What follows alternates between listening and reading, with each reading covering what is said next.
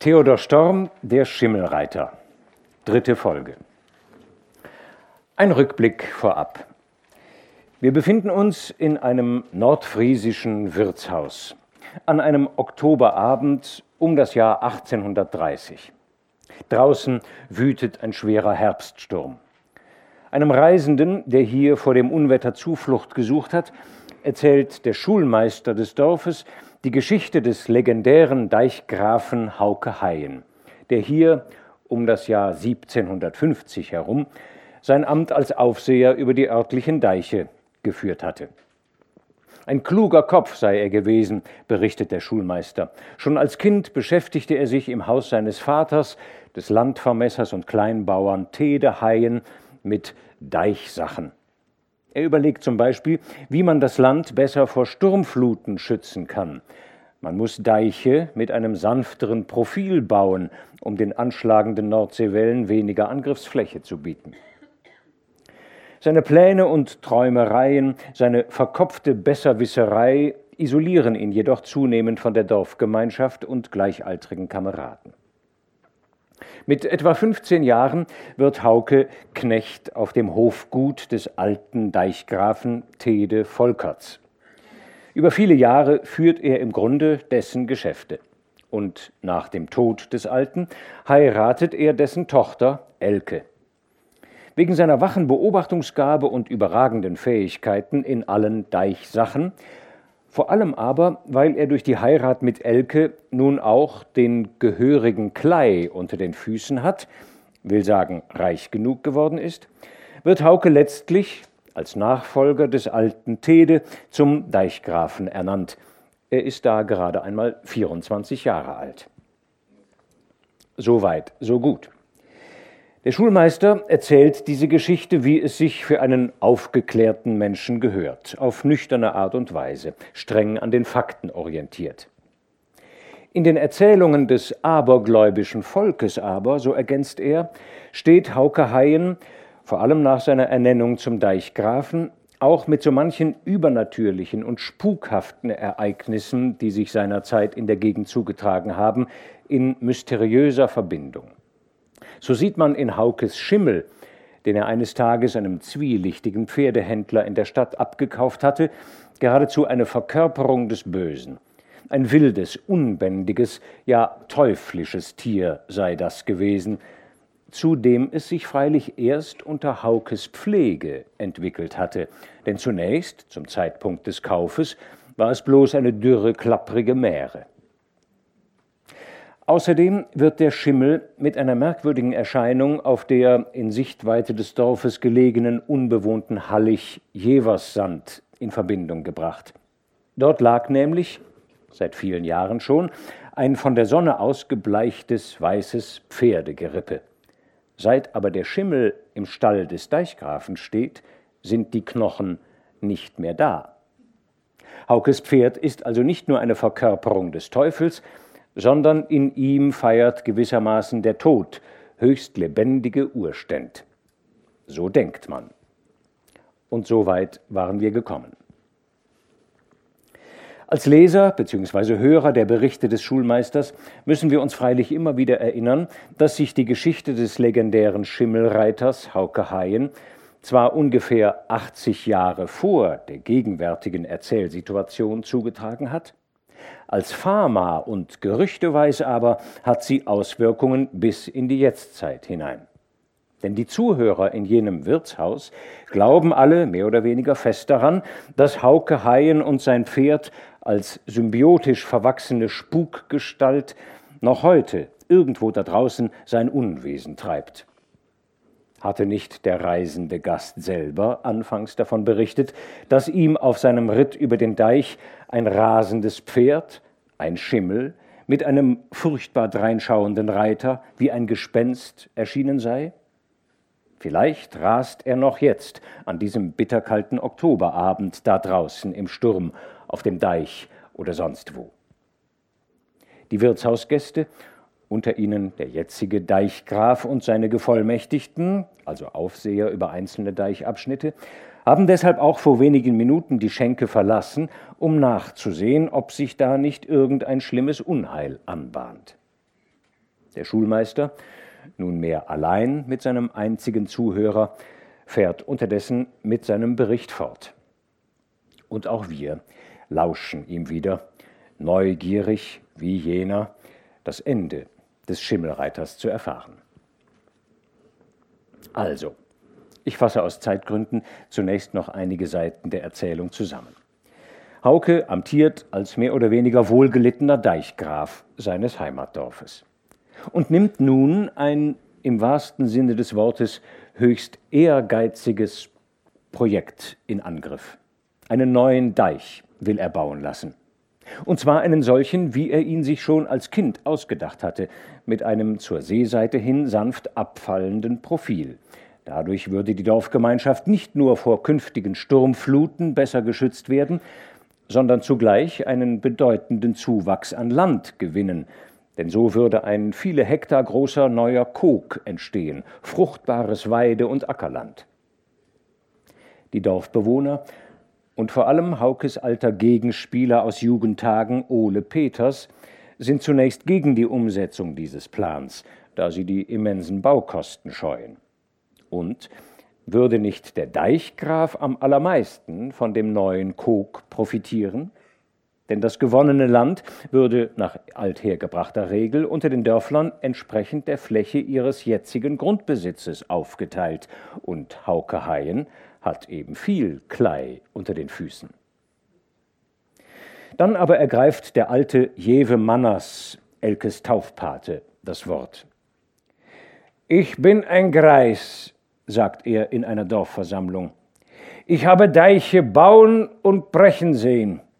Aber den Deich, den Hauke Haien nach ihm von Gott verliehener Einsicht projektiert, den wird niemand von euch Lebenden brechen sehen.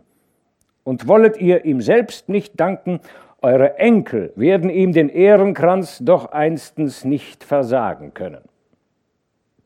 Die Rede des Alten überzeugt letztlich auch die Zweifler, und so stimmen am Ende alle dem Unternehmen zu. Hören wir die Fortsetzung und den dramatischen Ausgang der Lebensgeschichte Hauke Hayens, so wie sie der Schulmeister erzählt. Endlich, als schon die Pfingstglocken durch das Land läuteten, hatte die Arbeit begonnen. Unablässig fuhren die Sturzkarren von dem Vorlande an die Deichlinie, um den geholten Klei dort abzustürzen. Und gleicherweise war dieselbe Anzahl schon wieder auf der Rückfahrt, um auf dem Vorland neuen aufzuladen. An der Deichlinie selber standen Männer mit Schaufeln und Spaten, um das Abgeworfene an seinen Platz zu bringen und zu ebnen. Ungeheure Fuder Stroh wurden angefahren und abgeladen. Allmählich wurden einzelne Strecken des Deiches fertig, und die Grassoden, womit man sie belegt hatte, wurden stellenweis zum Schutz gegen die nagenden Wellen mit fester Strohbestickung überzogen. Dazwischen ritt der Deichgraf auf seinem Schimmel, den er jetzt ausschließlich in Gebrauch hatte, und das Tier flog mit dem Reiter hin und wieder, wenn er rasch und trocken seine Anordnungen machte, wenn er die Arbeiter lobte oder, wie es wohl auch geschah, einen faulen oder ungeschickten ohn Erbarmen aus der Arbeit wies.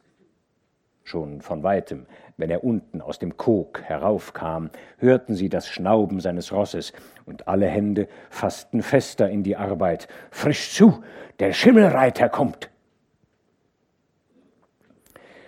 So war der Sommer und der Herbst vergangen. Noch bis gegen Ende November war gearbeitet worden, dann geboten Frost und Schnee dem Werke Halt. Man war nicht fertig geworden und beschloss, den Kog offen liegen zu lassen. Acht Fuß ragte der Deich aus der Fläche hervor.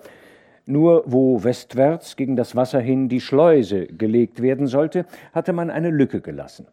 Auch oben vor dem alten Deiche war der Priel noch unberührt. So konnte die Flut wie in den letzten 30 Jahren in den Kog hineindringen, ohne dort oder an dem neuen Deiche großen Schaden anzurichten. Und so überließ man dem großen Gott das Werk der Menschenhände und stellte es in seinen Schutz, bis die Frühlingssonne die Vollendung würde möglich machen.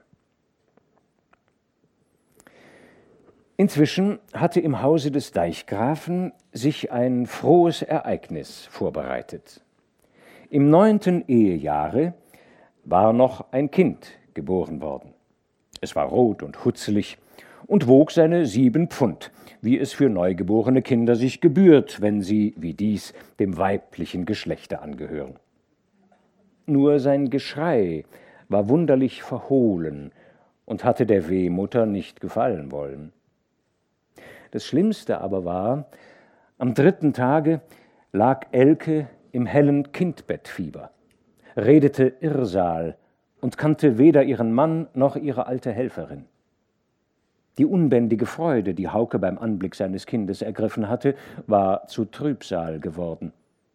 Der Arzt aus der Stadt war geholt, er saß am Bett und fühlte den Puls und verschrieb und sah ratlos um sich her.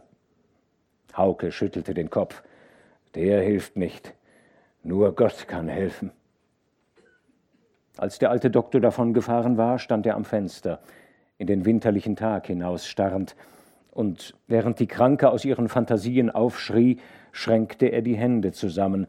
Er wusste selber nicht, war es aus Andacht oder war es nur, um in der ungeheuren Angst sich selbst nicht zu verlieren?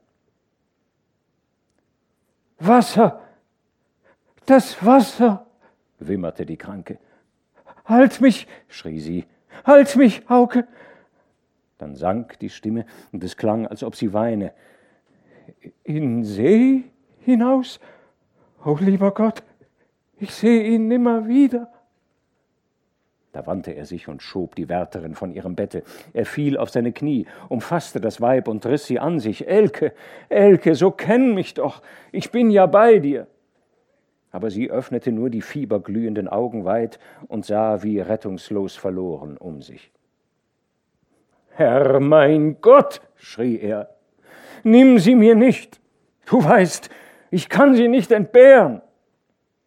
Dann aber war es, als ob er sich besinne und leiser setzte er hinzu, ich weiß ja wohl, du kannst nicht alle Zeit, wie du willst, auch du nicht. Die Wärterin sah mit entsetzten Augen auf ihn. Was sieht sie mich denn so verfahren an? Ich, ich hab mich ob eurem Gebet erschrocken. Damit betet ihr keinen vom Tode los. Hauke sah sie mit seinen durchdringenden Augen an und schwieg. Aber freilich, über ihn schwieg man nicht. Seine Gebetsworte liefen um von Haus zu Haus. Er hatte Gottes Allmacht bestritten. Was war ein Gott denn ohne Allmacht? Das war ein Gottesleugner. Und die Sache mit dem Teufelspferde mochte auch am Ende richtig sein. Der alte Arzt kam wieder, kam jeden Tag, mitunter zweimal, schrieb wieder ein Rezept, und der Knecht Even Jons ritt damit im Flug zur Apotheke. Dann aber wurde sein Gesicht freundlicher. Er nickte dem Deichgrafen vertraulich zu. Es geht, es geht, mit Gottes Hilfe. Und eines Tages hatte nun seine Kunst die Krankheit besiegt oder hatte auf Haukes Gebet der liebe Gott doch noch einen Ausweg finden können? Als der Doktor mit der Kranken allein war, sprach er zu ihr und seine alten Augen leuchteten. Frau, jetzt kann ich's euch getrost sagen. Heut hat der Doktor seinen Festtag. Es stand schlimm um euch, aber nun gehört ihr wieder zu uns, zu den Lebendigen. Da brach es wie ein Strahlenmeer aus ihren dunklen Augen. Hauke, Hauke, wo bist du? Und als er an ihr Bett stürzte, schlug sie die Arme um seinen Nacken. Hauke, mein Mann, gerettet, ich bleibe bei dir.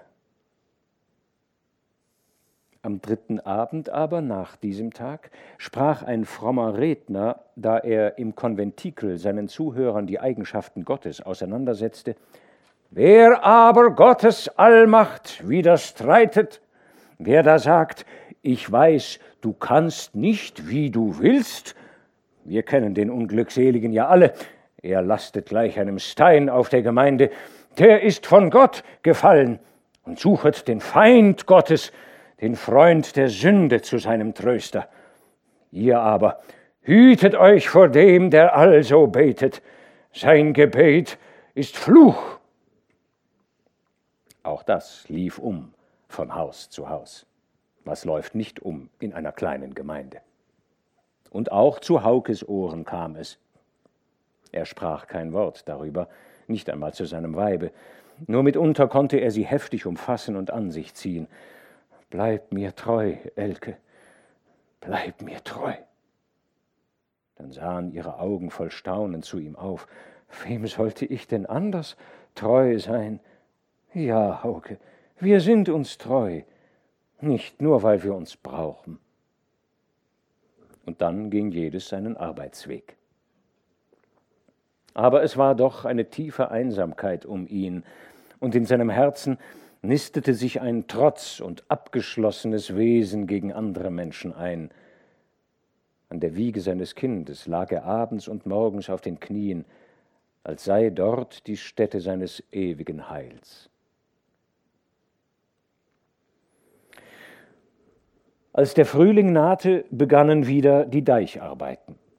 Der glänzendste Himmel breitete sich wieder über Meer und Marsch, und der Herrgott schien seine Gunst dem neuen Werke zuzuwenden. Auch Frau Elkes Augen lachten ihren Manne zu, wenn er auf seinem Schimmel vom Deich nach Hause kam. Na, du bist doch ein braves Tier geworden, sagte sie und klopfte den blanken Hals des Pferdes. Hauke aber wenn sie das Kind am Halse hatte, sprang herab und ließ das winzige Dinglein auf seinen Armen tanzen. Wenn dann der Schimmel seine braunen Augen auf das Kind gerichtet hatte, sprach er Na komm, sollst auch die Ehre haben. Und er setzte die kleine Wienke, denn so war sie getauft worden, auf seinen Sattel und führte den Schimmel lachend im Kreise herum. Das Kind aber lachte nicht. Seine Augen schauten ein wenig stumpf ins Weite, und die kleinen Hände griffen nicht nach dem Stöckchen, das der Vater ihr hinhielt. Hauke achtete nicht darauf, er wusste auch nichts von so kleinen Kindern. Als es in den Oktober hineinging, stand an der Westseite die neue Schleuse schon fest in dem neuen Hauptdeich, der nun mit seinem sanften Profile nach den Wasserseiten abfiel und um 15 Fuß die ordinäre Flut überragte. Zu Ende November, wo Sturm und Regen eingefallen waren, blieb nur noch hart am alten Deich die Schlucht zu schließen, auf deren Grunde an der Nordseite das Meerwasser durch den Priel in den neuen Kog hineinschoss. Zu beiden Seiten standen die Wände des Deiches. Der Abgrund zwischen ihnen musste jetzt verschwinden, denn ein aufbrechender Sturm konnte das ganze Werk gefährden. Und Hauke setzte alles daran, um jetzt den Deichschluss herbeizuführen.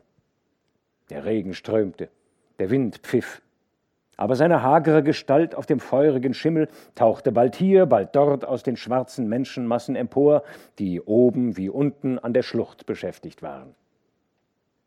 Jetzt sah man ihn unten bei den Sturzkarren, die schon weit her die Kleierde aus dem Vorlande holen mussten. Durch das Geklatsch des Regens und das Brausen des Windes klangen die scharfen Befehlsworte des Deichgrafen. Stroh! Ein Fuder Stroh hinab! rief er denen droben zu, und von einem der oben haltenden Fuder stürzte es auf den nassen Klei hinunter. Unten sprangen Männer dazwischen und zerrten es auseinander und schrien nach oben, sie nur nicht zu begraben. Und wieder kamen neue Karren, und Hauke war schon wieder oben und sah von seinem Schimmel in die Schlucht hinab. Es wehte scharf, und er sah, wie mehr und mehr der Wassersaum am Deich hinaufklimmte und wie die Wellen sich noch höher hoben. Ausgehalten, Leute, ausgehalten, schrie er denen unten hinab. Nur einen Fuß noch höher, dann ist's genug für diese Flut.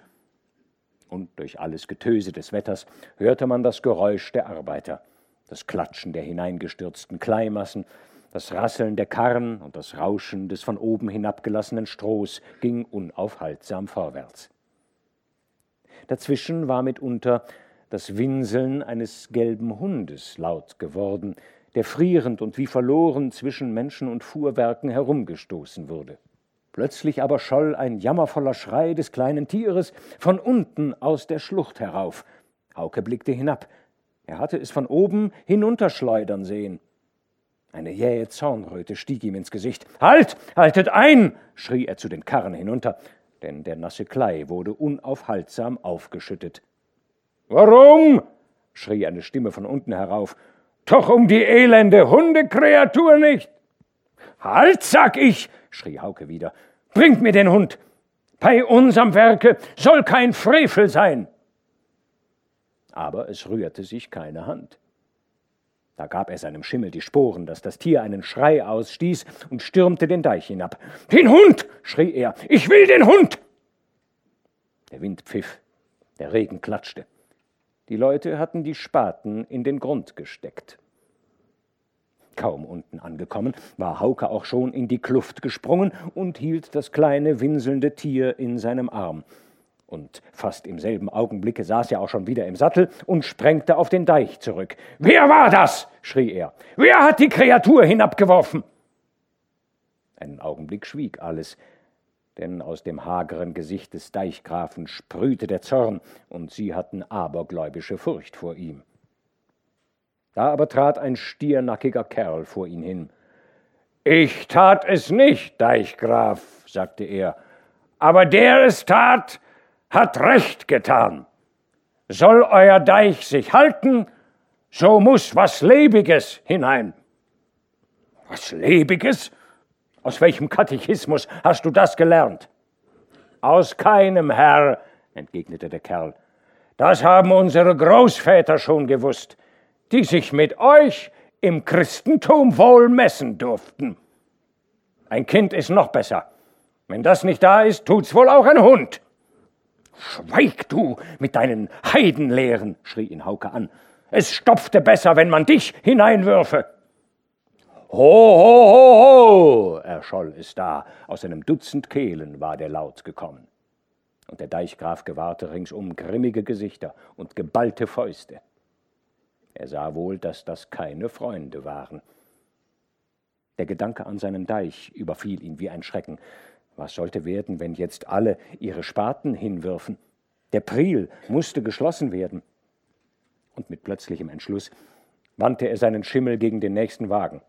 Stroh an die Kante! rief er herrisch. Wie mechanisch gehorchte ihm der Fuhrknecht. Hauke rief die Aufseher an sein Pferd. Morgen früh, vier Uhr, ist alles wieder auf dem Platz. Da machen wir mit Gott den Schluss. An die Arbeit. Und noch eins. Kennt ihr den Hund? Und er nahm das zitternde Tier aus seinem Mantel. Der hat sich schon taglang im Dorf rumgebettelt. Der hört keinem, sagte man. Dann ist er mein. Und vergesst nicht, morgen früh, vier Uhr. Und ritt davon. Die Männer fast wunderte sich der Deichgraf, gingen wieder an die Arbeit. Als er heimkam, trat Angrete, eine fromme Magd, die ihren Herrn wie viele im Dorf wegen seines Unglaubens fürchtete, soeben aus der Tür. Halt die Schürze auf, rief er ihr zu, und da sie es unwillkürlich tat, warf er das kleibeschmutzte Hündlein ihr hinein. Bring ihn der kleinen Wienke. Er soll ihr Spielkamerad werden. Aber wasch und wärm ihn zuvor. So tust auch du ein gottgefällig Werk. Die Kreatur ist schier verklommen. Und Angrete konnte nicht lassen, ihrem Wirt Gehorsam zu leisten und kam deshalb heute nicht in den Konventikel. Am anderen Tag wurde der letzte Spatenstich am neuen Deich getan. Der Wind hatte sich gelegt, und aus den weißen Morgennebeln, welche die weite Marsch bedeckten, stieg allmählich ein goldener Herbsttag und beleuchtete das neue Werk der Menschenhände. Nach einigen Wochen kamen mit dem Oberdeichgrafen die herrschaftlichen Kommissäre zur Besichtigung desselben. Ein großes Festmahl, das erste nach dem Leichenmahl des alten Tede Volkerts, wurde im deichgräflichen Hause gehalten. Alle Deichgevollmächtigten und die größten Interessenten waren dazu geladen. Nach Tische wurden sämtliche Wagen der Gäste und des Deichgrafen angespannt. Frau Elke wurde von dem Oberdeichgrafen in die Kariole gehoben, er wollte die gescheite Frau seines Deichgrafen selber fahren. Und so ging es munter von der Werfte den Akt zum neuen Deich hinan und auf demselben um den jungen Kog herum. Es war inmittelst ein leichter Nordwestwind aufgekommen, und die Flut trieb mächtig an dem neuen Deich hinauf, aber es war unverkennbar, der sanfte Abfall bedingte einen sanfteren Anschlag.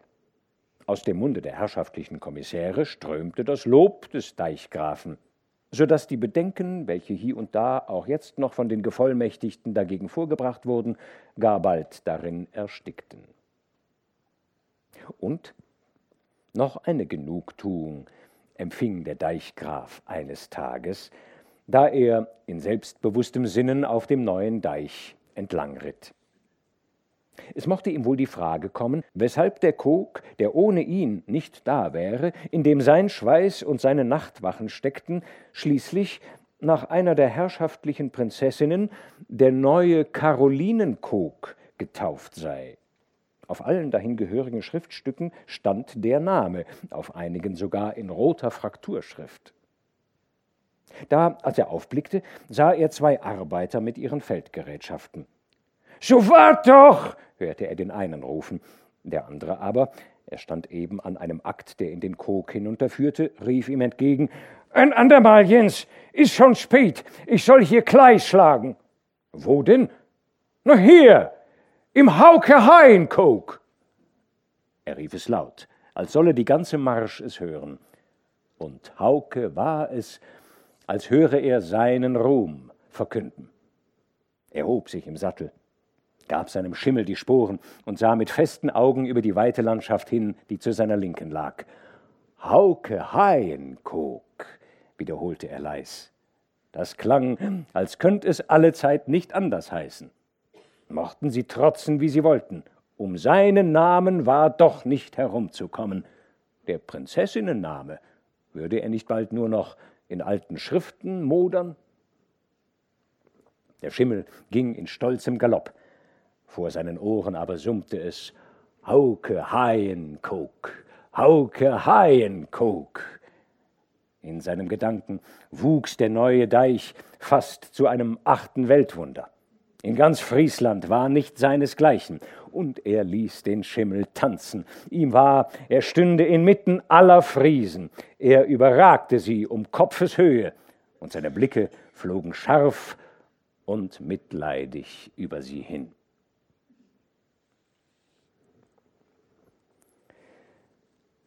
Allmählich waren drei Jahre seit der Eindeichung hingegangen. Das neue Werk hatte sich bewährt. Im Kog blühte jetzt fast überall der weiße Klee, und ging man über die geschützten Weiden, so trug der Sommerwind einem ganze Wolken süßen Dufts entgegen. Da eines Sommervormittags, als Wienke eben mit ihrem gelben Hündchen auf den großen Steinen vor der Scheunentür saß, wollte ihr Vater gerade auf den Deich hinaus und hatte das Pferd sich selber von der Fenne heraufgeholt. Sein Weib hatte auf der Werfte sich an seinen Arm gehängt. Die Sonne schien warm hernieder. Es war schwül, und mitunter kam ein heftiger Windstoß aus Süd-Südost. Dem Kinde mochte es auf seinem Platze unbehaglich werden. Wienke will mit, rief sie und griff nach der Hanze ihres Vaters. Na dann komm, sagte dieser. Frau Elke aber rief, in dem Wind, sie fliegt hier weg. Ah, ich halt sie schon. Wir haben heute warme Luft und lustig Wasser, da kann sie's tanzen sehen. Elke lief ins Haus und holte noch ein Tüchlein und ein Käppchen für ihr Kind. Aber es gibt ein Wetter, sagte sie. Seid bald wieder hier. Hauke lachte. Das soll uns nicht zu fassen kriegen und hob das Kind zu sich auf den Sattel. Frau Elke blieb noch eine Weile auf der Werfte und sah die beiden nach dem Deich hinübertraben. Das Kind lag regungslos im Arm des Vaters. Es war, als atme es beklommen unter dem Druck der Gewitterluft. Er neigte den Kopf zu ihr. Nun, Wienke? frug er. Das Kind sah ihn eine Weile an. Vater, sagte es, Du kannst das doch. Kannst du nicht alles? Was soll ich können, Wienke? Aber sie schwieg, sie schien die eigene Frage nicht verstanden zu haben. Es war Hochflut. Als sie auf den Deich hinaufkamen, schlug der Widerschein der Sonne von dem weiten Wasser ihr in die Augen. Ein Wirbelwind trieb die Wellen strudelnd in die Höhe, und neue kamen heran und schlugen klatschend gegen den Strand. Da klammerte sie ihre Händchen angstvoll um die Faust ihres Vaters. Die blassblauen Augen sahen in wirrem Schreck zu Hauke auf. Das Wasser. Das Wasser. rief sie. Aber er sagte sanft Still, Kind, du bist bei deinem Vater. Das Wasser tut dir nichts. Sie strich sich das fahlblonde Haar aus der Stirn und wagte es wieder auf die See hinauszusehen. Es tut mir nichts, sagte sie zitternd. Nein, sag, dass es uns nichts tun soll. Du kannst das, und dann tut es uns auch nichts. Nicht ich kann das, Kind, entgegnete Hauke ernst, aber der Deich, auf dem wir reiten, der schützt uns, und den hat dein Vater ausgedacht und bauen lassen. Ihre Augen gingen wider ihn, als ob sie das nicht ganz verstünde. Dann barg sie ihr auffallend kleines Köpfchen in dem weiten Rocke ihres Vaters. Warum versteckst du dich, Wienke? raunte der ihr zu. Ist dir noch immer bange? Und ein zitterndes Stimmchen kam aus den Falten des Rockes. Wienke will lieber nicht sehen. Aber du kannst doch alles, Vater. Ein ferner Donner rollte gegen den Wind herauf. Hoho, rief Hauke, da kommt es! und wandte sein Pferd zur Rückkehr. Nun wollen wir lieber heim zur Mutter. Das Kind tat einen tiefen Atemzug, aber erst als sie die Werfte und das Haus erreicht hatten, hob es das Köpfchen von seines Vaters Brust. Als dann Frau Elke ihr im Zimmer das Tüchelchen und die Kapuze abgenommen hatte, blieb sie wie ein kleiner, stummer Kegel vor der Mutter stehen. Nun, Wienke, sagte diese und schüttelte sie leise, magst du das große Wasser leiden? Aber das Kind riss die Augen auf. Es spricht, sagte sie. Wienke ist bange. Nein, es spricht nicht. Es rauscht und tost nur. Das Kind sah ins Weite. Hat es Beine? frug es wieder. Kann es über den Deich kommen? Nein, Wienke, dafür passt dein Vater auf. Er ist der Deichgraf. Ja, sagte das Kind und klatschte mit blödem Lächeln in seine Händchen. Vater kann alles, alles. Dann sprang sie davon. Elke schlug mit einem Ausdruck des tiefsten Grams die Augen zu ihrem Manne auf. Oh lieber Gott, sprach sie, was hab ich, arme Mutter, denn verschuldet? Ach, Hauke, das Kind, das ich nach Jahren dir geboren hab, es wird für immer ein Kind bleiben. Es ist schwachsinnig. Aber Hauke schüttelte den Kopf. Ich hab sie lieb, Elke. Verschuldet. Ja, das habe ich freilich auch gefragt. Den, der allein es wissen kann. Aber du weißt ja auch, der Allmächtige gibt den Menschen keine Antwort. Vielleicht, weil wir sie nicht begreifen würden. Und er fasste ihre Hand und sagte, Lass dich nicht irren, dein Kind, wie du es tust, zu lieben. Sei sicher, das versteht es. Da warf sich Elke an ihres Mannes Brust und weinte sich satt und war mit ihrem Leid nicht mehr allein. Mit Wienke aber wurde es nicht besser. Und als die alte Trinjans ihr eines Tages, es war schon Winter, Schauergeschichten über die Wasserfrau, die nicht selig werden kann, erzählt hatte, nahm Hauke sein davon ganz verängstigtes Kind bei der Hand und sagte, Komm, Winke, komm mit mir. Ich will dir draußen vom Deich aus etwas zeigen. Hab keine Angst. Der Schimmel ist beim Schmied. und bald danach ging der Vater mit ihr auf dem alten Deich nach Nordwest hinauf, Jevers Sand vorbei, bis wo die Watten breit fast unübersehbar wurden. Aber dort, wohin noch das Auge reichte, hatten die unsichtbar schwellenden Wattströme das Eis zerrissen, und wie Hauke Haien es in seiner Jugend einst gesehen hatte, aus den Spalten stiegen wie damals die rauchenden Nebel, und daran entlang waren wiederum die unheimlichen, närrischen Gestalten und hüpften gegeneinander und dienerten und dehnten sich plötzlich schreckhaft in die Breite. Das Kind klammerte sich an seinen Vater und deckte dessen Hand über sein Gesichtlein. Die, die Seeteufel, raunte es zitternd zwischen seinen Fingern. Die Seeteufel! Er schüttelte den Kopf. Nein, Wienke, weder Wasserweiber noch Seeteufel, so etwas gibt es nicht. Wer hat dir davon gesagt? Sie sah mit stumpfem Blicke zu ihm herauf, aber sie antwortete nicht. Er strich ihr zärtlich über die Wangen. Sieh nur wieder hin, sagte er. Das sind nur arme, hungrige Vögel. Sieh nur, wie jetzt der Große seine Flügel breitet. Die holen sich die Fische, die in den rauchenden Spalten kommen. Fische? wiederholte Wienke. Ja, Kind, das alles ist lebig, so wie wir. Es gibt nichts anderes. Aber der liebe Gott ist überall. Klein Wienke hatte ihre Augen fest auf den Boden gerichtet und hielt den Atem an. Es war, als sähe sie erschrocken in einen Abgrund. Der Vater blickte lange auf sie hin.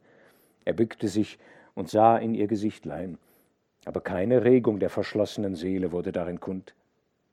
Er hob sie auf den Arm und steckte ihre verklommenen Händchen in einen seiner dicken Wollhandschuhe. So, mein Wienke. Und das Kind vernahm wohl nicht den Ton von heftiger Innigkeit in seinen Worten. So, wärm dich bei mir. Du bist doch unser Kind, unser einziges. Die Stimme brach dem Mann. Aber die Kleine drückte zärtlich ihr Köpfchen in seinen rauen Bart. Und so gingen sie heimwärts.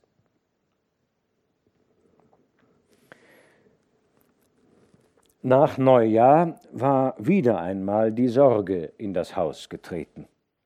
Ein Marschfieber hatte den Deichgrafen ergriffen. Auch mit ihm ging es nah am Rand der Grube her und als er unter Frau Elkes Pfleg und Sorge wieder erstanden war, schien er kaum derselbe Mann. Die Mattigkeit des Körpers lag auch auf seinem Geiste, und Elke sah mit Besorgnis, wie er allzeit leicht zufrieden war und sich kaum noch um sein Amt bekümmerte. Dennoch, gegen Ende März drängte es ihn, seinen Schimmel zu besteigen und zum ersten Male wieder auf seinem Deich entlang zu reiten. Im Winter hatte es ein paar Mal Hochwasser gegeben, aber es war nicht von Belang gewesen. Nur drüben, am anderen Ufer, war auf einer Hallig eine Herde Schafe ertrunken und ein Stück vom Vorland abgerissen worden. Hier, an dieser Seite und am neuen Koge, war kein nennenswerter Schaden geschehen. Aber in der letzten Nacht hatte ein stärkerer Sturm getobt. Jetzt musste der Deichgraf selbst hinaus und alles mit eigenem Aug besichtigen. Schon war er unten von der Südostecke aus auf dem neuen Deich entlang geritten und alles war wohl erhalten. Als er aber an der Nordostecke angekommen war, dort, wo der neue Deich auf den alten stößt, war zwar der erstere unversehrt, aber wo früher der Priel den alten erreicht hatte und an ihm entlang geflossen war, sah er in großer Breite die Grasnarbe zerstört und fortgerissen und in dem Körper des Deiches eine von der Flut gewühlte Höhlung, durch welche überdies ein Gewirr von Mäusegängen bloßgelegt war. Hauke stieg vom Pferde und besichtigte den Schaden aus der Nähe. Das Mäuseunheil schien unverkennbar noch unsichtbar weiter fortzulaufen. Er erschrak heftig, bestieg wieder sein Pferd und ritt zum Ufer hinab. Es war Ebbe und er gewahrte wohl, wie der Strom von außen her sich wieder ein neues Bett im Schlick gewühlt hatte und jetzt von Nordwesten auf den alten Deich gestoßen war. Der neue aber hatte mit seinem sanfteren Profile dem Anprall widerstehen können. Ach, ein Haufen neuer Plag und Arbeit erhob sich vor der Seele des Deichgrafen. Nicht nur der alte Deich musste hier verstärkt, auch dessen Profil dem des neuen angenähert werden. Vor allem aber musste der gefährlich wieder aufgetretene Priel durch neu zu legende Dämme oder Lahnungen abgeleitet werden. Noch einmal ritt er auf dem neuen Deich bis an die äußerste Nordwestecke, dann wieder rückwärts, die Augen unablässig auf das neu gewühlte Bett des Prieles heftend. Der Schimmel drängte vorwärts und schnob und schlug mit den Vorderhufen, aber der Reiter drückte ihn zurück, er wollte langsam reiten. Er wollte auch die innere Unruhe bändigen, die immer wilder in ihm aufgor. Wenn eine Sturmflut wiederkäme, eine wie 1655 gewesen, wo Gut und Menschen ungezählt verschlungen wurden, ein heißer Schauer überrieselte den Reiter. Der alte Deich, er würde den Stoß nicht aushalten. Was dann? Was sollte dann geschehen? Nur eines, ein einzig Mittel, würde es dann geben, um vielleicht den alten Kog und Gut und Leben darin zu retten. Hauke fühlte sein Herz stillstehen, sein sonst so fester Kopf schwindelte. Er sprach es nicht aus, aber in ihm sprach es stark genug: Dein Kog, der Hauke Haienkog, müsste preisgegeben und der neue Deich durchstochen werden. Schon sah er im Geist die stürzende Hochflut hereinbrechen. Den Kopf voll innerem Schrecknis und ungeordneten Plänen kam er nach Hause. Er warf sich in seinen Lehnstuhl, und als Elke mit der Tochter in das Zimmer trat, stand er wieder auf und hob das Kind zu sich empor und küsste es. Dann jagte er das gelbe Hündchen mit ein paar leichten Schlägen von sich. Ich muss noch einmal droben nach dem Krug, sagte er und nahm seine Mütze vom Türhaken, wohin er sie eben erst gehängt hatte. Seine Frau sah ihn sorgvoll an. Was willst du dort? Es wird schon Abend, Hauke. Äh, Deichgeschichten, murmelte er vor sich hin. Ich treffe welche von den Gevollmächtigten dort. Sie ging ihm nach und drückte ihm die Hand, denn er war mit diesen Worten schon zur Tür hinaus. Hauke Haien, der sonst alles bei sich selber abgeschlossen hatte, drängte es jetzt ein Wort von jenen zu erhalten, die er sonst kaum eines Anteils wert gehalten hätte. Im Gastzimmer traf er Ole Peters, mit zweien der Gevollmächtigten. Du kommst wohl von draußen, Deichgraf, sagte der Erstere. Ja, Ole, erwiderte Hauke, ich war dort. Sieht übel aus. Übel? Na, ein paar hundert Soden und eine Bestickung wird's wohl kosten. Ich war auch dort am Nachmittag. So wohlfeil wird's nicht abgehen, Ole, erwiderte der Deichgraf. Der Priel ist wieder da. Wir müssen Lahnungen legen. Na, du hättest den Priel eben lassen sollen, wo du ihn fandest, sagte Ole. Was sagt ihr, Deichgraf? riefen die Gevollmächtigten. Lahnungen? Wie viele denn? Ihr liebt es, alles beim teuersten anzufassen. Und ohne eine Antwort Haukes abzuwarten, rief Ole Peters: Dein neuer Kok ist ein Fressendwerk, was du uns gestiftet hast. Noch laboriert alles an den schweren Kosten deiner breiten Deiche. Nun frisst er uns auch den alten Deich und wir sollen ihn verneuen?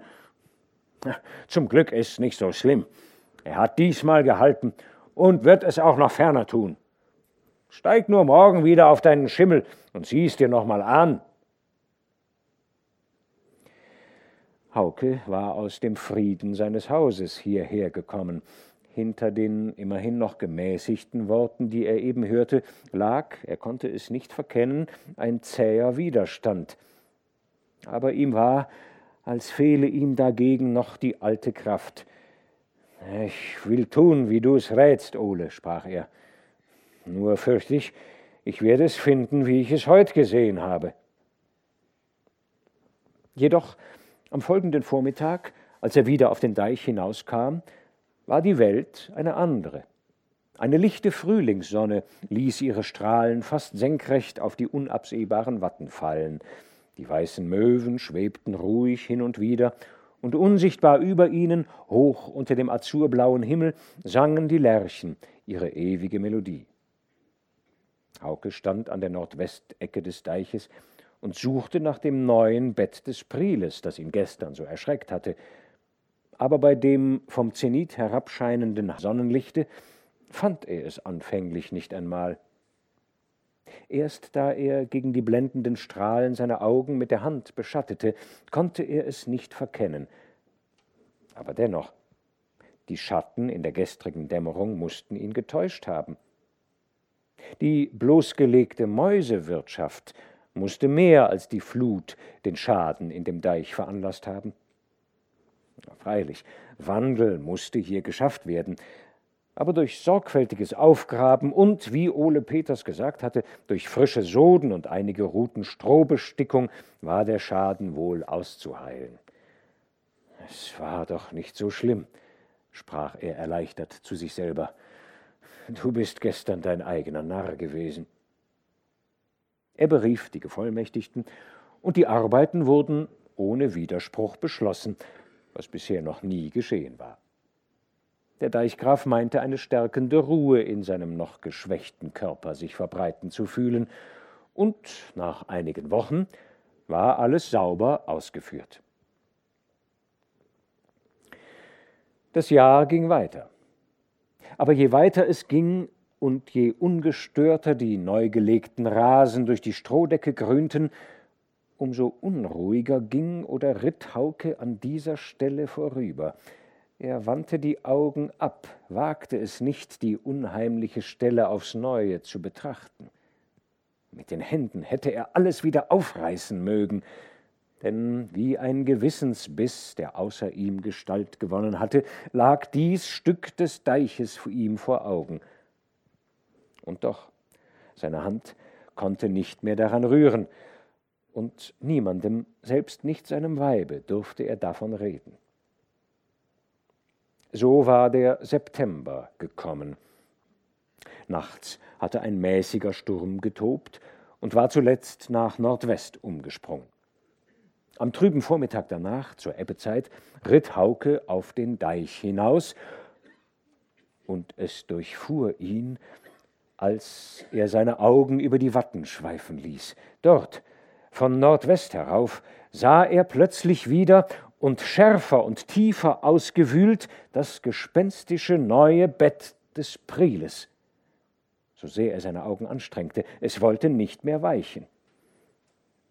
Als er nach Haus kam, ergriff Elke seine Hand. Was hast du, Hauke? sprach sie, als sie in sein düsteres Antlitz sah. Es ist doch kein neues Unheil. Wir sind jetzt so glücklich. Mir ist, du hast nun Frieden mit allen. Ja, Elke, sagte er, mich feindet freilich niemand mehr an. Es ist nur ein verantwortlich Amt, die Gemeinde vor unsers Herrgotts Meer zu schützen. Er machte sich los, um weiteren Fragen des geliebten Weibes auszuweichen.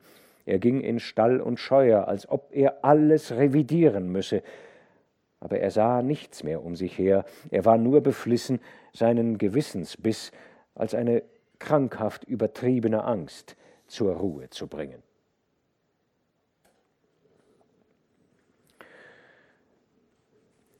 Das Jahr, von dem ich Ihnen erzähle, sagte nach einer Weile mein Gastfreund, der Schulmeister, war das Jahr 1756, das in dieser Gegend nie vergessen wird.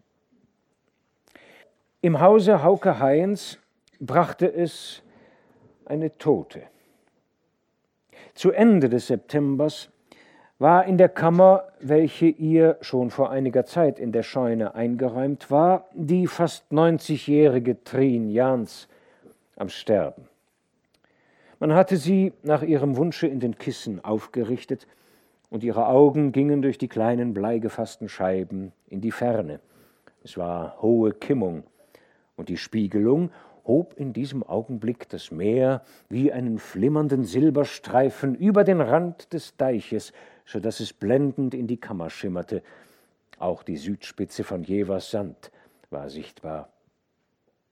Am Fußende des Bettes kauerte die kleine Wienke und hielt mit der einen Hand sich fest an der ihres Vaters, der daneben stand.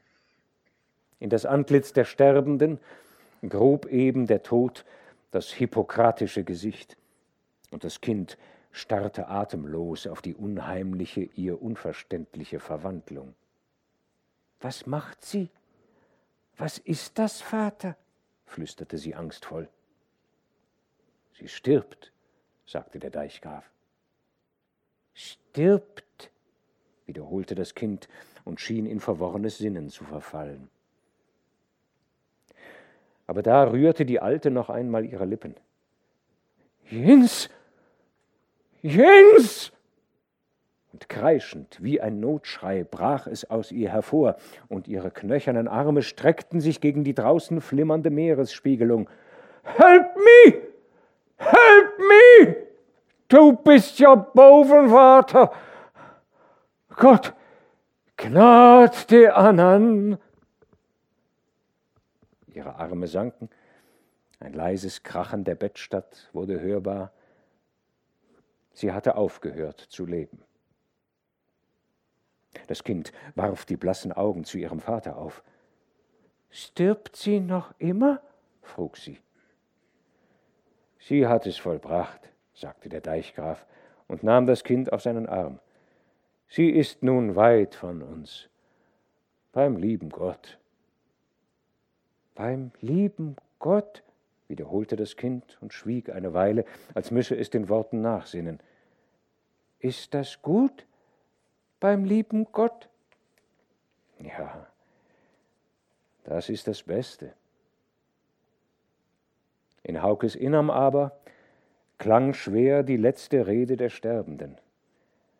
Gott gnad die Annan, sprach es leise in ihm. Was wollte die alte Hexe? Sind denn die Sterbenden Propheten?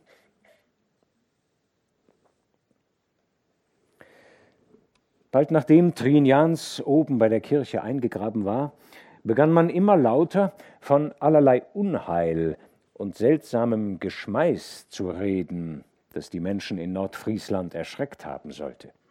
Und sicher war es, am Sonntag Letare war droben von der Turmspitze der goldene Hahn durch einen Wirbelwind herabgeworfen worden. Und auch das war richtig. Im Hochsommer fiel wie ein Schnee ein groß Geschmeiß vom Himmel, dass es hernach fast handhoch auf den Fennen lag. Als aber nach Ende September der Großknecht mit Korn und die Magd Angrete mit Butter in die Stadt zu Markt gefahren waren, kletterten sie bei ihrer Rückkunft mit schreckensbleichem Gesicht von ihrem Wagen. Was ist? Was habt ihr? riefen die anderen Dirnen. Nur erzählt doch, wo ist das Unglück los? Ach, unser lieber Jesus wolle uns behüten, rief Angrete. Ihr wisst, von drüben, überm Wasser, die Altmariken vom Ziegelhof, die hat's mir erzählt. Und Even Jones sagte auch, das gibt ein Unglück, sagte er, ein Unglück über ganz Nordfriesland. Und sie dämpfte ihre Stimme. Mit des Deichgrafs Schimmel ist's am Ende auch nicht richtig. Psst, machten die anderen Dirnen. Ja, ja, was kümmert's mich? Aber drüben, an der anderen Seite, da geht's noch schlimmer als bei uns. Nicht bloß Fliegen und Geschmeiß, auch Blut ist wie Regen vom Himmel gefallen. Und im Monat Augusti sind große rotköpfige Raupenwürmer übers Land gezogen und haben Korn und Mehl und Brot und was sie fanden weggefressen und hat kein Feuer sie vertilgen können. Die Erzählerin verstummte plötzlich. Keine der Mägde hatte bemerkt, dass die Hausfrau in die Küche getreten war. Was redet ihr da? sprach diese. Lasst das den Wirt nicht hören. Und da sie jetzt alle erzählen wollten, es ist nicht Not, ich habe genug davon vernommen. Geht an eure Arbeit, das bringt euch besseren Segen. Dann nahm sie Angret mit sich in die Stube und hielt mit dieser Abrechnung über ihre Marktgeschäfte. So fand im Hause des Deichgrafen das abergläubische Geschwätz bei der Herrschaft keinen Anhalt, aber in die übrigen Häuser und je länger die Abende wurden, um desto leichter drang es mehr und mehr hinein. Wie schwere Luft lag es auf allen, und heimlich sagte man es sich, ein Unheil, ein schweres, würde über Nordfriesland kommen. Es war vor Allerheiligen im Oktober. Tagüber hatte es stark aus Südwest gestürmt. Abends stand ein halber Mond am Himmel, dunkelbraune Wolken jagten überhin, und Schatten und trübes Licht flogen auf der Erde durcheinander. Der Sturm war im Wachsen. Im Zimmer des Deichgrafen stand noch der gelehrte Abendtisch. Die Knechte waren in den Stall gewiesen, um dort des Viehes zu achten. Die Mägde mussten im Hause und auf den Böden nachsehen, ob Türen und Luken wohl verschlossen seien, dass nicht der Sturm hineinfasse und Unheil anrichte. Drinnen stand Hauke neben seiner Frau am Fenster. Er hatte eben sein Abendbrot hinabgeschlungen. Er war draußen auf dem Deich gewesen. Zu Fuße war er hinausgetrabt, schon früh am Nachmittag. Spitze Pfähle und Säcke voll Klei oder Erde hatte er hier und dort, wo der Deich eine Schwäche zu verraten schien, zusammentragen lassen, und überall hatte er Leute angestellt, um die Pfähle einzurammen und mit den Säcken vorzudämmen, sobald die Flut den Deich zu schädigen beginne. An dem Winkel zu Nordwesten, wo der alte und der neue Deich zusammenstießen, hatte er die meisten Menschen hingestellt, nur im Notfall durften sie von den angewiesenen Plätzen weichen, das hatte er zurückgelassen, dann, vor kaum einer Viertelstunde, nass, zerzaust, war er in seinem Hause angekommen, und jetzt, das Ohr nach den Windböen, welche die in Blei gefassten Scheiben rasseln machten, blickte er wie gedankenlos in die wüste Nacht hinaus. Die Wanduhr schlug eben acht. Das Kind, das neben der Mutter stand, fuhr zusammen und barg den Kopf in deren Kleider. Es geht nicht länger, Elke, sagte der Hausherr endlich. Ruf eine von den Dirnen. Der Sturm drückt uns die Scheiben ein. Die Luken müssen angeschroben werden. Auf das Wort der Hausfrau war die Magd hinausgelaufen. Man sah vom Zimmer aus, wie ihr die Röcke flogen. Aber als sie die Klammern gelöst hatte, riss ihr der Sturm den Laden aus der Hand und warf ihn gegen die Fenster, dass ein paar Scheiben zersplittert in die Stube flogen. Hauke musste selbst hinaus zu helfen, und nur mit Not kamen allmählich die Luken vor die Fenster. Oben im Haus zitterten und krachten die Balken, als wolle der Sturm das Dach von den Mauern reißen. Aber Hauke kam nicht wieder in das Zimmer. Den Schimmel! Den Schimmel, John! Rasch! So hörte Elke ihn draußen rufen. Dann kam er wieder in die Stube, das Haar zerzaust, aber die grauen Augen leuchtend. Der Wind ist umgesprungen, rief er, nach Nordwest, auf halber Springflut. Wir haben Sturm, so einen habe ich noch nicht erlebt. Und du musst noch einmal hinaus? Er ergriff ihre beiden Hände und drückte sie wie im Krampfe in die seinen. Ja, das muss ich, Elke. Sie erhob langsam ihre dunklen Augen zu ihm, und ein paar Sekunden lang sahen sie sich an, doch war's wie eine Ewigkeit. Ja, Hauke, sagte das Weib, ich weiß es wohl, du musst. Da trabte es draußen vor der Haustür. Sie fiel ihm um den Hals, und einen Augenblick war es, als könne sie ihn nicht lassen. Das ist unser Kampf, sprach Hauke. Ihr seid hier sicher. An dies Haus ist noch keine Flut gestiegen. Bete zu Gott, dass er auch mit mir sei. Hauke hüllte sich in seinen Mantel, und Elke nahm ein Tuch und wickelte es ihm sorgsam um den Hals. Sie wollte noch ein Wort sprechen, aber die zitternden Lippen versagten es ihr. Draußen wieherte der Schimmel, dass es wie ein Trompetenschall in das Heulen des Sturmes hineinklang. Elke war mit ihrem Mann hinausgegangen. Die alte Esche knarrte, als ob sie auseinanderstürzen solle. Steigt auf, Herr, rief der Knecht. Der Schimmel ist ja wie toll. Die Zügel könnten reißen. Hauke schlug die Arme um sein Weib. Bei Sonnenaufgang bin ich wieder da. Schon war er auf sein Pferd gesprungen. Das Tier stieg mit den Vorderhufen in die Höhe, dann gleich einem Streithengst, der sich in die Schlacht stürzt, jagte es mit seinem Reiter die Werfte hinunter in Nacht und Sturmgeheul hinaus. Vater, Vater, schrie eine klägliche Kinderstimme hinter ihm drein. Mein lieber Vater! Wienke war im Dunkeln hinter ihm hergelaufen und fiel zu Boden. Der Knecht Even Jons brachte das weinende Kind der Mutter zurück, die lehnte am Stamm der Esche, deren Zweigen über ihr die Luft peitschten, und starrte wie abwesend in die Nacht hinaus, in der ihr Mann verschwunden war.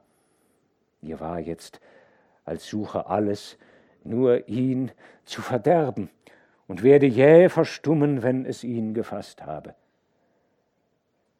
Hier ist das Kind, Frau, schrie John ihr zu. Haltet es fest! und drückte die Kleine der Mutter in den Arm. Oh, das Kind, ich hatte es ja ganz vergessen. Wienke, rief sie. Gott, verzeih mir's. und stürzte mit ihr in die Knie. Herrgott und du, mein Jesus, lass uns nicht Witwe und Waise werden. Schütze ihn, o oh lieber Gott, nur du und ich, wir kennen ihn allein. Und der Sturm tönte und donnerte, als solle die ganze Welt in ungeheurem Hall und Schall zugrunde gehen. Der Deichgraf Hauke Haien jagte auf seinem Schimmel dem Deiche zu.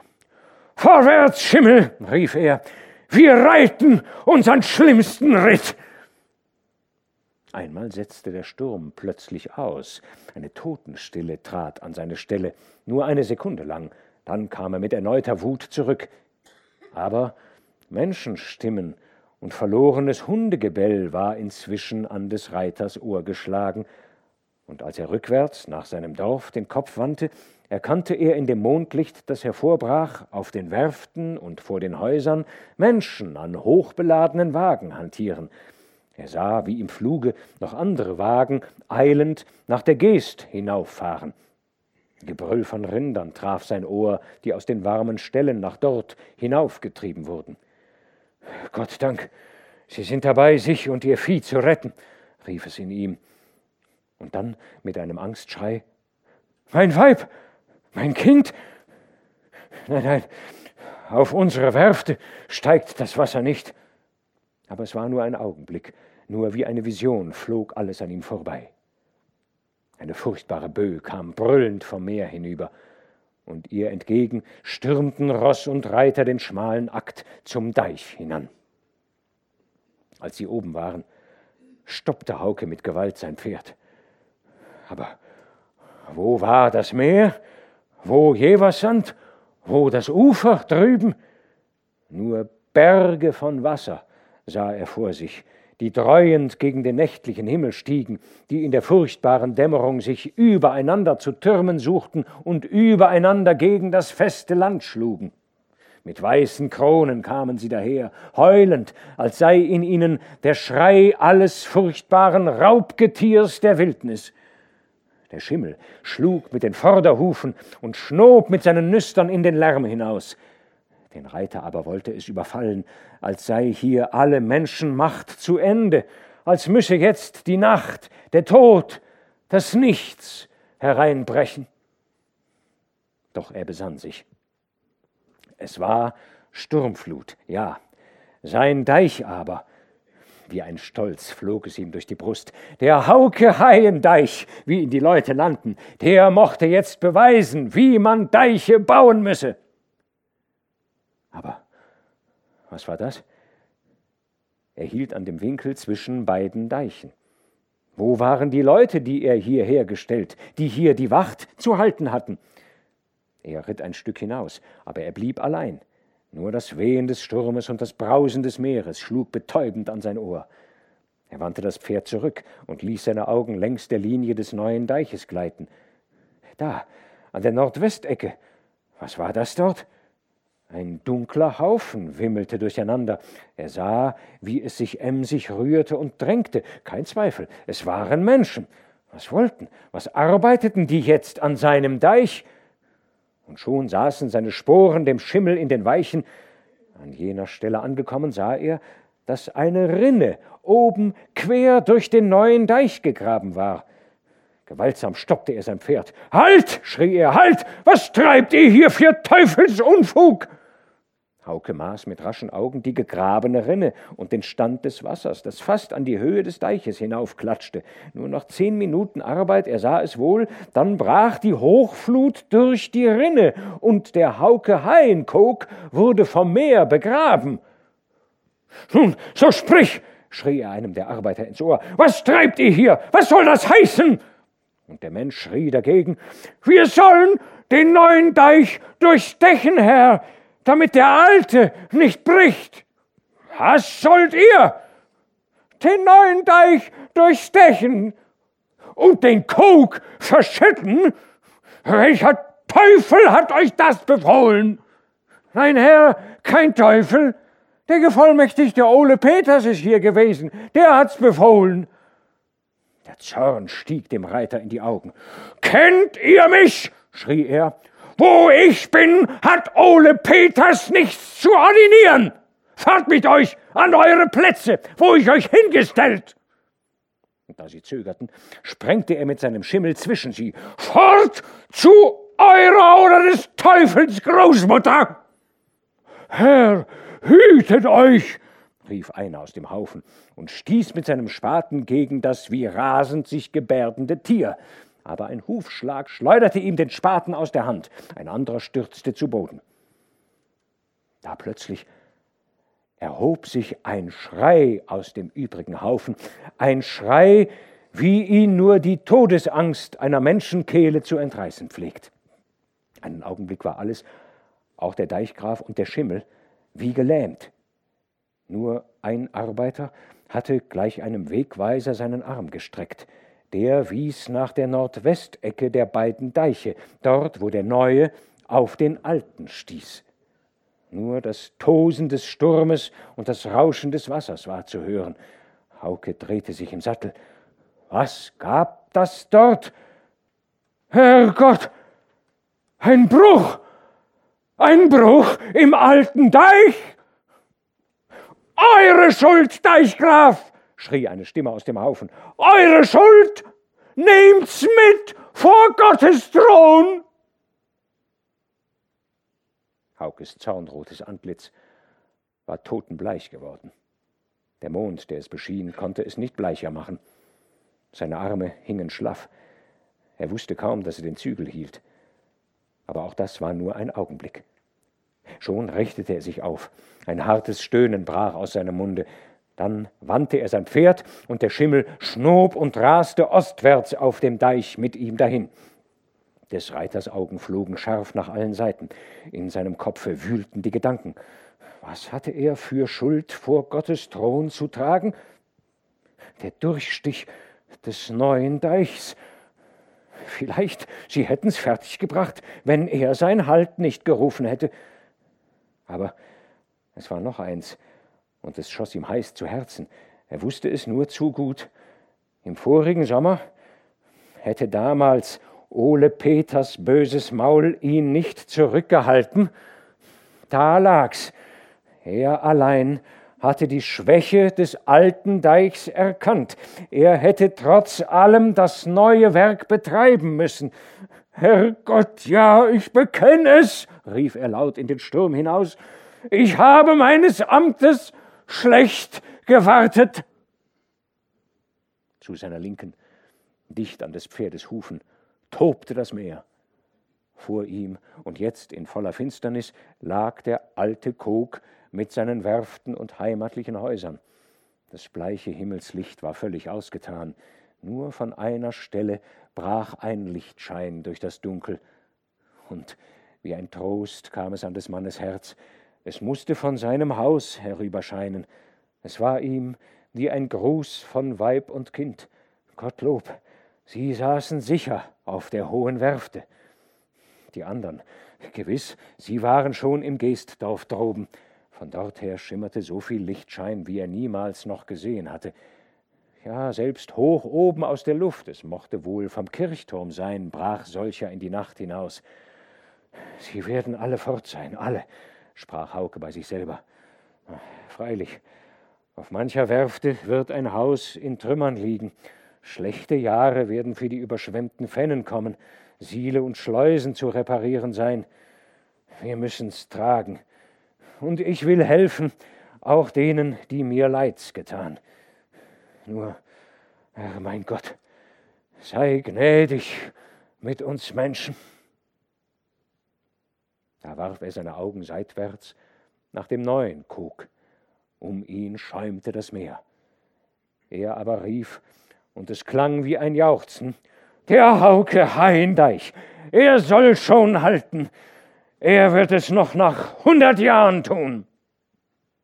Ein donnerartiges Rauschen zu seinen Füßen weckte ihn aus diesen Träumen. Der Schimmel wollte nicht mehr vorwärts. Was war das? Das Pferd sprang zurück, und er fühlte es, ein Deichstück stürzte vor ihm in die Tiefe. Er riss die Augen auf und schüttelte alles Sinnen von sich. Er hielt am alten Deich. Der Schimmel hatte mit den Vorderhufen schon darauf gestanden. Unwillkürlich riss er das Pferd zurück. Da flog der letzte Wolkenmantel von dem Mond, und das milde Gestirn beleuchtete den Graus, der schäumend, zischend vor ihm in die Tiefe stürzte, in den alten Kog hinab. Wie sinnlos starrte Hauke darauf hin. Eine Sündflut war's, um Tier und Menschen zu verschlingen. Da blinkte wieder ihm der Lichtschein in die Augen. Es war derselbe, den er vorhin gewahrt hatte. Gottlob, noch immer brannte der auf seiner Werfte.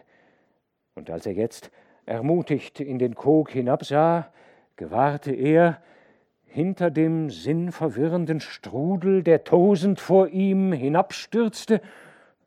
Was war das? Ein Wagen. Nein, eine zweirädrige Kariole kam wie toll gegen den Deich herangefahren. Ein Weib, ja auch ein Kind saßen darin. Und jetzt war das nicht das kreischende Gebell eines kleinen Hundes, das im Sturm vorüberflog? Allmächtiger Gott, sein Weib, sein Kind waren es. Schon kamen sie dicht heran, und die schäumende Wassermasse drängte auf sie zu. Ein Schrei, ein Verzweiflungsschrei brach aus der Brust des Reiters. Elke! schrie er. Elke! Zurück! Zurück! Aber Sturm und Meer waren nicht barmherzig. Ihr Toben zerwehte seine Worte. Nur seinen Mantel hatte der Sturm erfasst. Es hätte ihn bald vom Pferd herabgerissen. Und das Fuhrwerk flog ohne Aufenthalt der stürzenden Flut entgegen. Da sah er, dass das Weib wie gegen ihn hinauf die Arme streckte. Hatte sie ihn erkannt? Hatte die Sehnsucht, die Todesangst um ihn sie aus dem sicheren Haus getrieben? Und jetzt rief sie ein letztes Wort ihm zu? Die Fragen fuhren durch sein Hirn. Sie blieben ohne Antwort. Von ihm zu ihr, von ihr zu ihm waren all die Worte verloren. Nur ein Brausen wie vom Weltenuntergang füllte ihre Ohren und ließ keinen andern Laut hinein. Mein Kind! Elke! schrie Hauke in den Sturm hinaus. Da aber sank aufs Neue ein großes Stück des Deiches vor ihm in die Tiefe, und donnernd stürzte das Meer sich hinterdrein. Noch einmal sah er drunten den Kopf des Pferdes, die Räder des Gefährtes aus dem wüsten Geheul emportauchen und dann quirlend darin untergehen. Die starren Augen des Reiters, der so einsam auf dem Deiche hielt, sahen weiter nichts. Das Ende, sprach er leise vor sich hin. Dann ritt er an den Abgrund, wo unter ihm die Wasser sein Heimatdorf zu überfluten begannen. Er richtete sich hoch auf und stieß dem Schimmel die Sporen in die Weichen. Vorwärts! rief er noch einmal, wie er es so oft zum festen Ritt gerufen hatte. Herrgott, nimm mich! Verschon die anderen! Noch ein Sporenstich, ein Schrei des Schimmels, der Sturm und Wellenbrausen überschrie, dann unten aus dem hinabstürzenden Strom ein dumpfer Schall, ein kurzer Kampf. Der Mond sah leuchtend aus der Höhe, aber unten auf dem Deiche war kein Leben mehr als nur die wilden Wasser, die bald den alten Kog fast völlig überflutet hatten. Noch immer aber ragte die Werfte von Hauke Hayens Hofstadt aus dem Schwall hervor. Noch immer schimmerte von dort der Lichtschein. Und von der Geest her, wo die Häuser allmählich dunkel wurden, warf noch die einsame Leuchte aus dem Kirchturm ihre zitternden Lichtfunken über die schäumenden Wellen.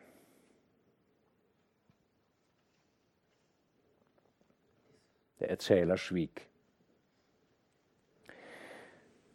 Ich griff nach dem gefüllten Glase, das seit lange vor mir stand, aber ich führte es nicht zum Munde. Meine Hand blieb auf dem Tische ruhen. Ja,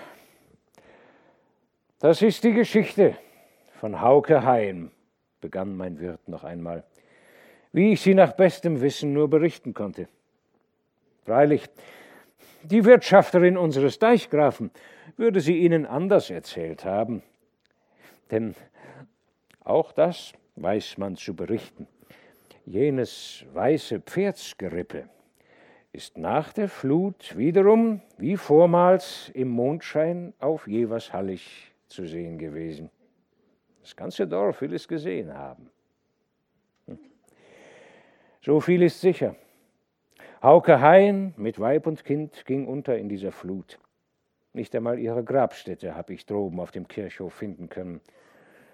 Die toten Körper werden von dem abströmenden Wasser durch den Bruch ins Meer hinausgetrieben und auf dessen Grunde allmählich in ihre Urbestandteile aufgelöst sein. So haben sie Ruhe vor den Menschen gehabt. Aber der Hauke-Haien-Deich steht noch jetzt nach 100 Jahren. Und wenn Sie morgen nach der Stadt reiten und die halbe Stunde Umweg nicht scheuen wollen, so werden Sie ihn unter den Hufen Ihres Pferdes haben. Der Dank, den einstmals Jewe Manners bei den Enkeln seinem Erbauer versprochen hatte, ist, wie Sie gesehen haben, ausgeblieben. Tja, so ist es. Dem Sokrates gaben sie ein Gift zu trinken, und unseren Herrn Christus schlugen sie ans Kreuz. Das geht in den letzten Zeiten nicht mehr so leicht. Aber einen tüchtigen Kerl, nur weil er uns um Kopfeslänge überwachsen war, zum Spuk und Nachtgespenst machen, das geht noch alle Tage. Als er das gesagt hatte, stand der alte Mann auf und horchte nach draußen. Es ist dort etwas anders worden, sagte er und zog die Wolldecke vom Fenster. Es war heller Mondschein. Ah, seht nur, fuhr er fort, dort kommen die Gevollmächtigten zurück. Aber sie zerstreuen sich. Sie gehen nach Hause. No. Drüben am anderen Ufer, da muss wohl ein Bruch geschehen sein. Das Wasser ist gefallen. Ich blickte neben ihm hinaus. Es war, wie er gesagt hatte. Ich nahm mein Glas und trank den Rest. Haben Sie Dank für diesen Abend, sagte ich. Ich denke, wir können ruhig schlafen. Ja, das können wir, entgegnete der kleine Herr. Ich wünsche von Herzen wohlschlafende Nacht. Beim Hinabgehen traf ich unten auf dem Flur den Deichgrafen. Alles vorüber, sagte er. Ja, unser Schulmeister wird Ihnen wohl schön was weiß gemacht haben. Hm? Er gehört zu den Aufklärern. Er scheint ein verständiger Mann, sagte ich. Ja, ja, gewiss. Aber Sie sollten Ihren eigenen Augen doch nicht misstrauen. Und drüben, an der anderen Seite, ich sagte es ja voraus, ist der Deich gebrochen. Ich zuckte die Achseln das muss beschlafen werden. Gut Nacht, Herr Deichgraf. Er lachte. Jo, gut Nacht auch.